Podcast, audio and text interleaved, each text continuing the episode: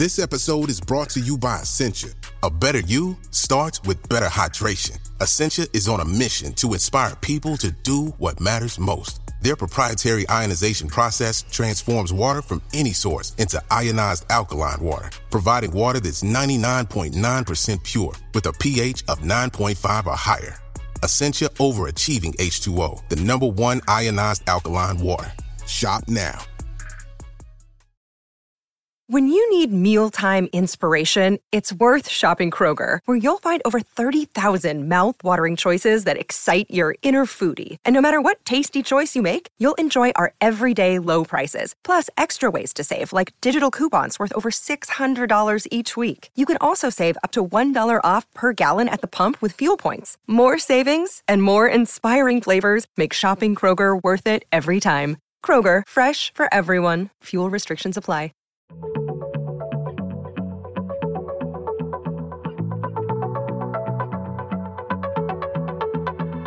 Hello and welcome to Star Diary, the podcast from the makers of BBC Sky at Night magazine.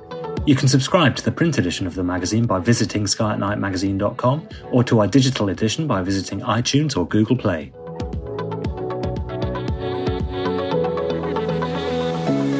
Greetings, listeners, and welcome to Star Diary from Radio Astronomy, our guide to the best things to see in the night sky in March 2021. I'm news editor Ezzy Pearson, and I'm joined on the podcast today by our reviews editor Paul Money, who's going to tell us the best things to catch this month. Hello, Paul. Hi, Ezzy. How are you doing? I'm doing really well. Um, and for us, it was last night, but for our listeners, it would have been last week. We were all absolutely captivated by the coverage of NASA's Perseverance landing on the surface of Mars. Um, and were you watching at home, Paul? I was. I, I, mean, I was there cheering when it landed, sort of thing, you know. But I'm, I'm always absolutely terrified. I mean, everybody is, aren't they? So that that seven minutes of terror really is seven minutes, yeah. even for us. It's like you could you could see in the control room as well afterwards. Uh, like I noticed everybody. Usually everybody's like going around high fiving and and hugging each other, and and this year it was all fist bumps. It was the fist bumps, um, yeah. socially distant fist bumps. Um, Very good to see they're all wearing double masks. They were they you know yeah. they take this very seriously, which we all should. So uh, yeah. yes, they were. But as you said, they were they were very more. They were having to be a bit more restrained this time, but you could sense the the sheer exhilaration exhilaration of actually getting there and getting the signal. Those first couple of pictures, mm. absolutely yeah. brilliant. Because this is, you know, like the first date. like people have been trying to send a sample return mission to Mars since I think the 1990s and 1980s. That's when first people started looking into it. And like now, 30 years later, we're finally getting started. So that's going to be really interesting.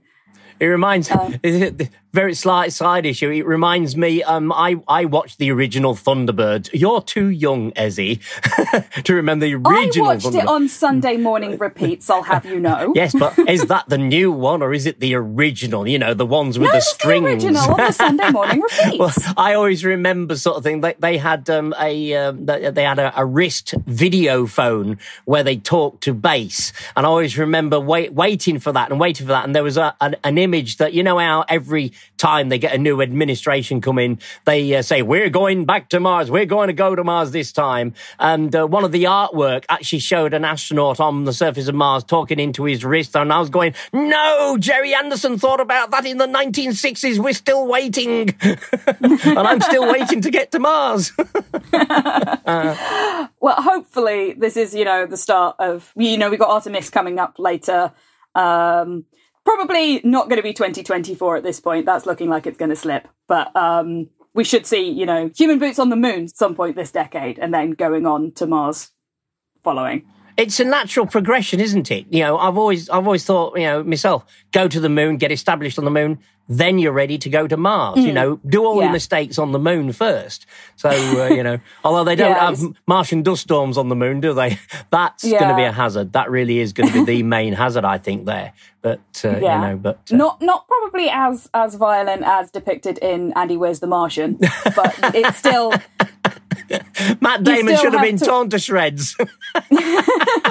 you still have to worry about it messing up your communications yeah. and covering over your solar panels and things like yeah, that. Exactly. Um, that is unfortunately what did for Opportunity. So, mm. but the reason why Perseverance is currently well, headed to Mars, um, was because back in um, last year when it launched, the two planets, Earth and Mars, were closest together, um, which was a great time to observe it then. But where is Mars in the sky now? Can we still see it? Well, it's quite exciting, really, because uh, I mean, last night, oh, well, when we were uh, doing this, um, we saw it land, and the uh, moon was below Mars, and it was not too far from M45, the star cluster. So uh, during March, Mars marches relentlessly through Taurus, passing the Pleiades, and then during that course of that time, it's again joined by the moon. Uh, so uh, you know, so we've got a series of events taking place. I mean, really, the, the first to the fifth is when uh, Mars actually passes below the Pleiades, the Seven Sisters. I mean, it's a stunning star cluster anyway, and, and should be a target for any stargazer to look at. But to have the added, you know, sort of bonus of having a, a, an orangey red planet um, moving past it as well, I think is quite something. And it's closest on the third. So, uh, but I mean, from the first through to about the fifth, it's uh, quite close to the Pleiades star cluster, uh, the Seven Sisters, and that's a good test to see how many can you see with the naked eye. Uh, I have to say, um, I now wear glasses, and my best was 11 before I wore glasses. I, I, I did make nine a few weeks back on a really mo- good, dark, moonless night. Uh, so I was uh, chuffed to bits, to say the least. Um, but, uh, you know, but uh, I don't think I'll ever see 11 again, unless, of course, I cheat and use binoculars. but, it is a, but it is a good cluster for binoculars. And, and this passing of Mars is a good uh, time to use binoculars on it because you'll get Mars and the Pleiades in the same field of view. Um, the question, of course, for us is, will it be clear? you know, you know what it's like sort of thing. You know, you wait for these Fingers events. crossed. You know, we write for them in the magazine. You know, Pete does all his writing up for the magazine, getting the monthlies. And I wonder if he says to himself, it'll be cloudy. It'll be cloudy. It'll be cloudy. You know, you, you know, you know what it's like when you've got a special event. So, you know, that's the first to the fifth. But there's an added, I always like these lineups. And on the eighth, it actually, Mars lies between the Pleiades and Aldebaran. Now, Aldebaran is the red eye of the bull. Uh, so although I have to say red, I mean orange. so, but it doesn't quite have the same effect, does it? Sort of thing? The orange eye of the bull. No, the, the red No, eye red of the sounds much more It does, romantic, it? I and, suppose. and also associated with the bull as well being fierce. But uh, Hmm. it's I always like these lineups sort of thing because, as I say, it's about a quarter of the way from the Pleiades to Aldebaran, and before it gets to Aldebaran, it passes through part of the Hyades star cluster, of course. Um, I always like Taurus because I always think of Taurus as mainly clusters because you've got Messier 45, the Pleiades, you've got the Hyades cluster, and then you've got two other fainter clusters, NGC 1647 and 1746. So, you know, you've got uh, some nice little clusters there as well. So I always think Taurus is mainly clusters uh, for it. So the eighth is when Mars is between the Pleiades and Aldebaran.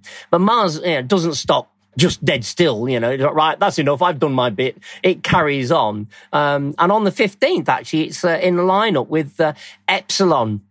Tauri and Aldebaran. And then uh, uh, shortly after that, the- moon creeps into the view as well.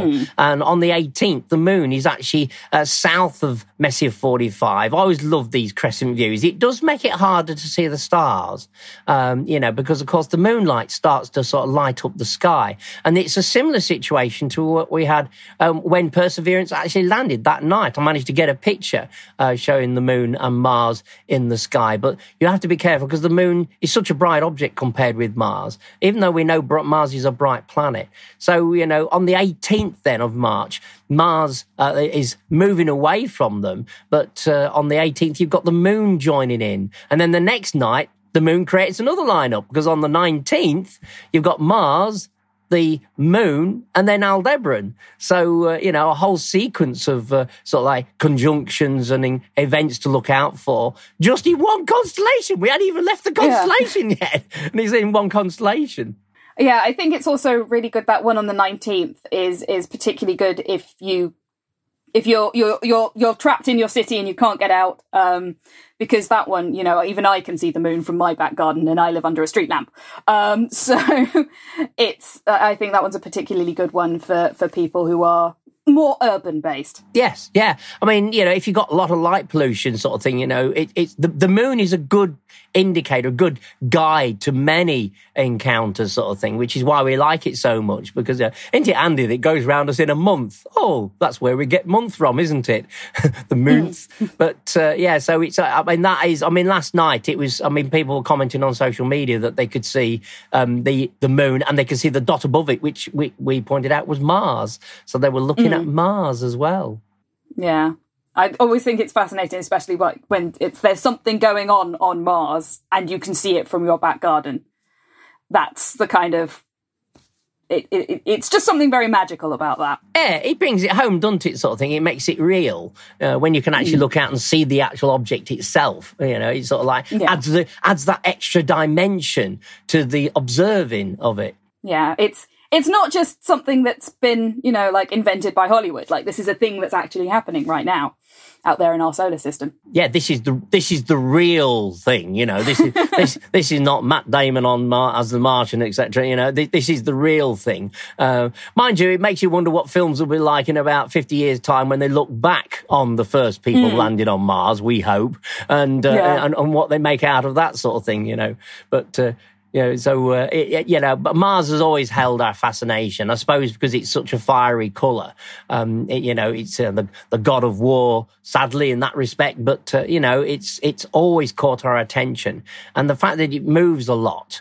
You know, I mean, Jupiter, Saturn, they're slow moving the further away, so they take a long time. I mean, Jupiter takes an entire year to move effectively one constellation, whereas Mars, well, it can zip through several constellations in the course of just a few months.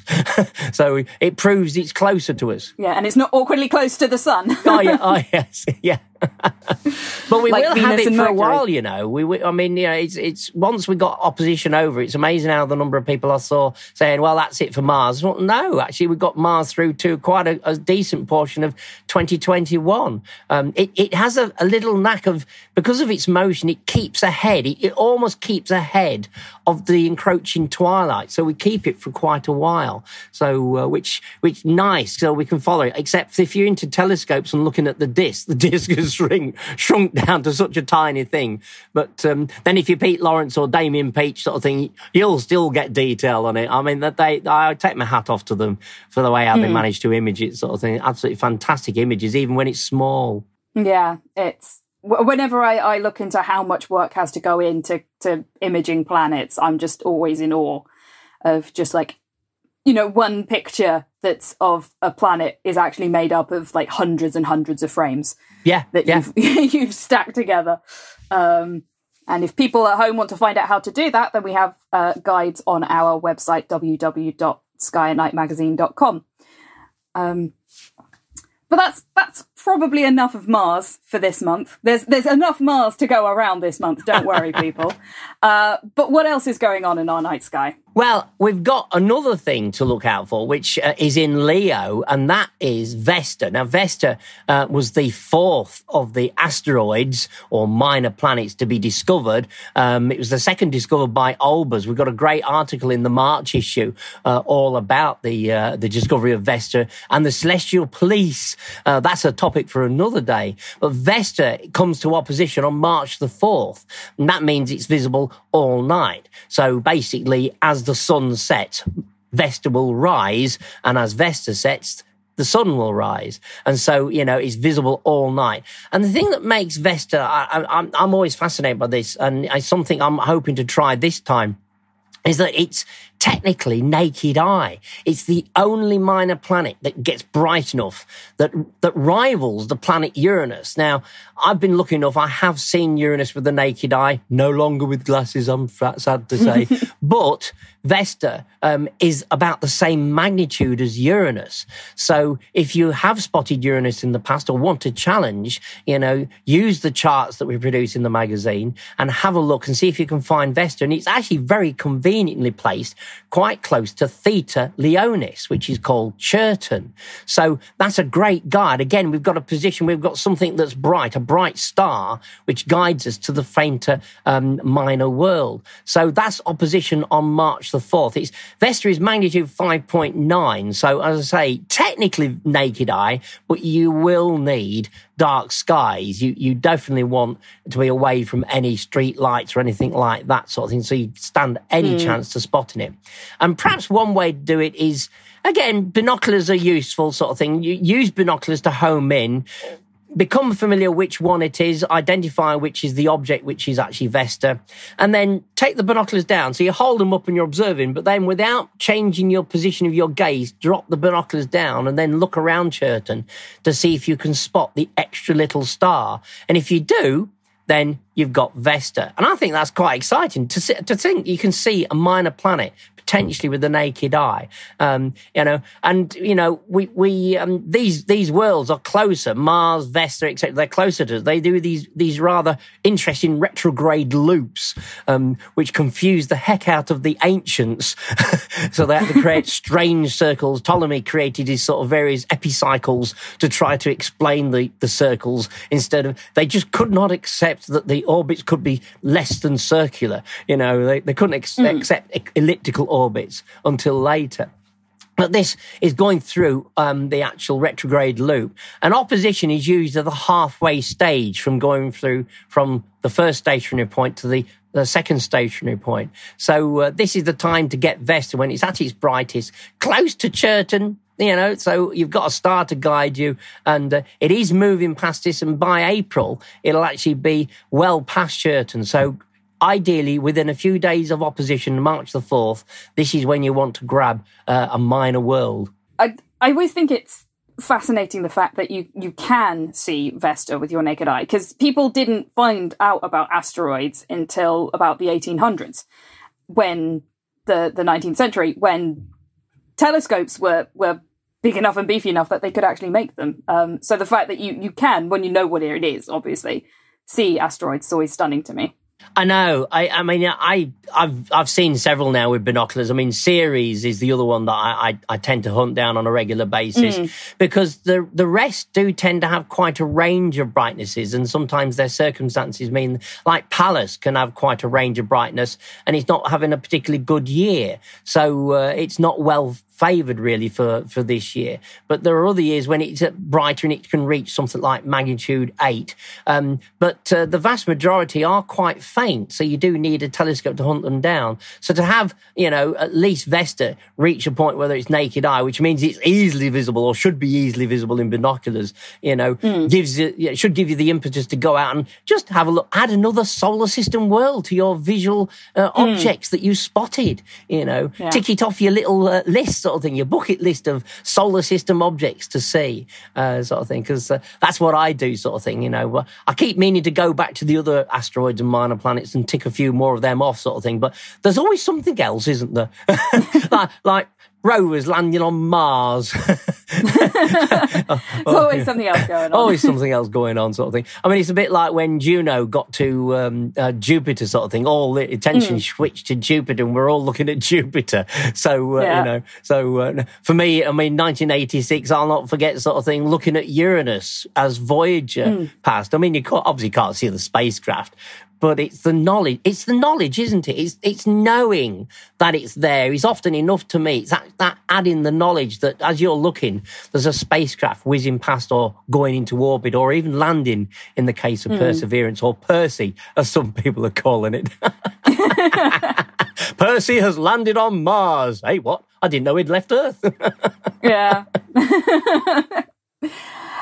Uh, so we've talked quite a lot about the various solar system objects that you can see, uh, Vesta, Mars, um, and the Moon. But is there anything else a bit more, bit more celestial that's worth looking at? Well, we mentioned Taurus, and Taurus and Orion are the are what I can think of as the main constellations for the winter sky. But we're into March now, so really you're getting into that phase whereby this is the last chance to see them in dark skies uh, over in the sort of like the south and southwest. So you know, if you you know want to have a look at these constellations, grab them now because once we get into April, it's surprising how quickly they drop into the evening twilight on a lost. So, you know, grab them now while you can. And of course, we've already mentioned the two clusters in Taurus, um, but there's also M1, the supernova remnant, worth looking out for. And again, technically it's visible in binoculars if you know where to look, but you, you've got to have a keen eye and realize that tiny little smudge is Messier 1, a little tiny, well, a, a supernova remnant. I still think that's amazing to think that in binoculars, it's the only supernova remnant in, in the Northern Hemisphere we can easily see with binoculars. But moving away uh, from Taurus or, or, Orion, you know, I mean, it, it is, it's such a gorgeous constellation. I mean, uh, over a year ago, of course, we were treated to the fact that Betelgeuse faded, uh, which was a real mm. surprise. I remember going down to a society to speak to them and near enough dragging them outside to saying, look, look, you know, Betelgeuse is risen and it is clearly fainter. You're seeing history here. So this is really faint.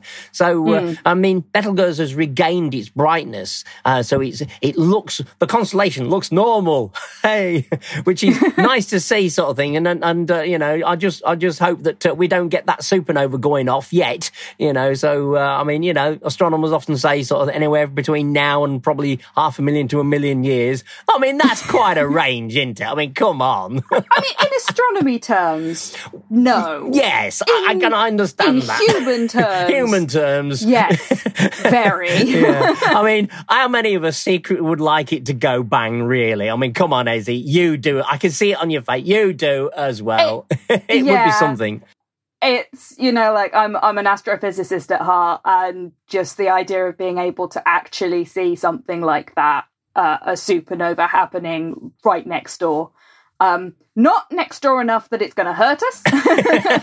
good. but next door enough that we've got a good view. We've got a grandstand um, view, haven't we? Yeah. And uh, it's also because supernova remnants uh, are one of those things that we can see evolving in real time as humans. Um, there's there's uh, lots of other supernova remnants which, when you look over like 20, 30 years of images with Hubble, um, you can see them growing and expanding. And so being able to see that like from the beginning would be absolutely amazing. So well, I always remember um, Supernova 1986 uh, I think it's A, uh, of course, the one in the Magellanic Cloud. And I always remember that going off and we were, were all crying in the Northern Hemisphere because we couldn't see it from the Northern Hemisphere. and the Southern Hemisphere got this third magnitude star appear, uh, sort of thing. And we are able to watch that. But as you say, Hubble has been able to study that in tremendous detail. Um, but, uh, you know, and Betelgeuse, it probably won't go bang. Um, but uh, I've always thought, though, no. Ezzy, that I'd rather it go bang in the summer because Orion is up during the day then it won't disturb our night observing. Because just imagine if in the, absolutely in the middle of winter sort of thing, and this is, this is what was on my mind last year was sort of, suddenly it started to go really faint. I thought, hello, is this the precursor to going bang? I thought, not now, please, not now. Absolutely right in the middle of winter, you know, because if it did go bang, it would probably be brighter than the full moon. So you can imagine mm. it wipe out most amateurs deep sky observing. I think we'd been excited for the first week. We'd, oh wow, look, Betelgeuse has gone bang. And then after a week, we were saying, hang on, give us our dark skies back. Yeah, we can't see anything else now. Um, so, so you know, summertime is the best time to go for us. Although, of course, uh, down in Australia, it's night time for them in the winter. so, of course, they'd be getting a grandstand view of it going bang. But, uh, you know, so for, I'm being selfish here, sort of thing. You know, so Northern Hemisphere, please go bang in the summer if you're going to go. Um, because let's face it, if it went that bright, sort of thing, potentially, I would have thought you might be able to see it in daytime whether it binoculars or telescope, but that would be quite something. Uh, but, mm. uh, but, you know, I mean, other than Betelgeuse, of course, being the only bright orange star in Orion, the belt stars stand out so well. I mean, you know, I've had a number of people say, what are those three stars in a line? And uh, it, you, you guarantee they're talking about Orion that was the first thing I recognized, learned to recognize in the night sky when I was a kid was the three straight lines. Yeah, I mean it, it's so obvious and so close together. You, you can't really mistake it for anything else. And uh, and of course, directly below them, uh, you've actually got the the Sword of Orion, which is a, a, misty line of stars. I was looking at them the other night, in actual fact, and uh, when I, I, did the star count uh, for the CPRE, and uh, I got eleven. Wow! I mean, for me with light pollution, I was quite pleased, sort of thing. That previous year I got nine, so uh, you know, so I improved. I got two more. but uh, you could see this misty line, and uh, you know, and you know that the middle star is, of course, the the jewel in Orion, and that is the Orion Nebula. Uh, and even in binoculars, you can see this hazy patch of light. And to think that's a stellar nursery, you know, stars are being born, the trapezium stars were born there, and their formation themselves have triggered the formation probably of stars deeper in the cloud. I, I find that fascinating, sort of this idea that it could trigger off the formation mm. of other stars as well, just by forming stars. So uh, I love to look at that. I mean, I do miss it. As soon as they, we lose Orion, sort of thing, I'm I'm I'm in mourning. I'm oh, we've lost we've lost one of the showcases, sort of thing, you know. So I can't wait yeah. till about sort of like late July, early August. But it does mean you have to get up in the morning, don't it, for that? So uh, we'll have to come back to that sort of later in the year. yeah, I mean, there is there is a reason why Orion is one of the most famous and well known constellations out there. It's not just because it's very bright and obvious and easy to make out on the night sky. There's a lot going on there. There is. I mean, we, we haven't even touched on the Horsehead Nebula, but of course, you really need. Yeah. I always think of that as a more of photographic object. Um, but uh, but nowadays with specialized filters, you know, it's it's getting amazing what you can do with filters. So and there are night vision uh, monoculars and uh, eyepieces that are now actually showing things. You just put them to your, you know, put them up to the sky, and you can actually see these things. It's frightening how technology is. We're struggling to keep up with the technology, you know, uh, sort of yeah. thing. You know, mind you, it does cost a pretty penny. yeah, I I remember when I was uh, putting one of those night vision eyepieces into the gear section, and I I disappeared down a rabbit hole for about a day of trying to find out how they worked and um, looking into all of the thing, different things they can do. Um, they are they are not cheap, but they are fascinating things. And the fact that people are now sort of using technology that's been around for a while in other fields and sort of translating it into astronomy. Yeah. Um, I always think that's really kind of it.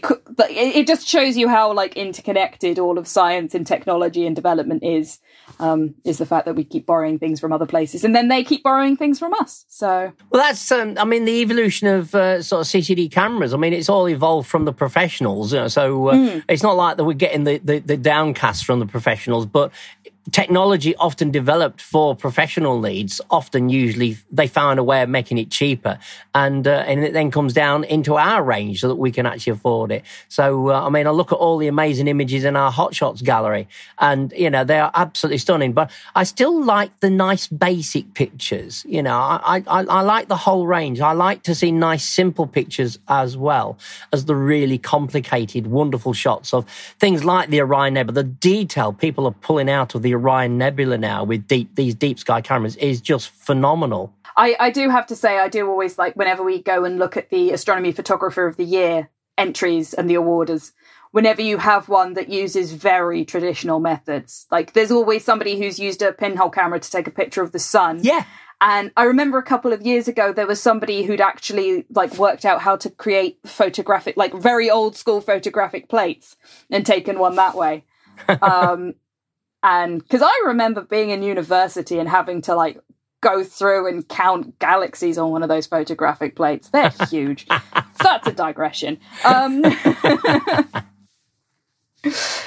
but it's yeah, it, it, it's this because there's such a like rich history with astronomy and astrophotography, and it's it's interesting to see people embracing that.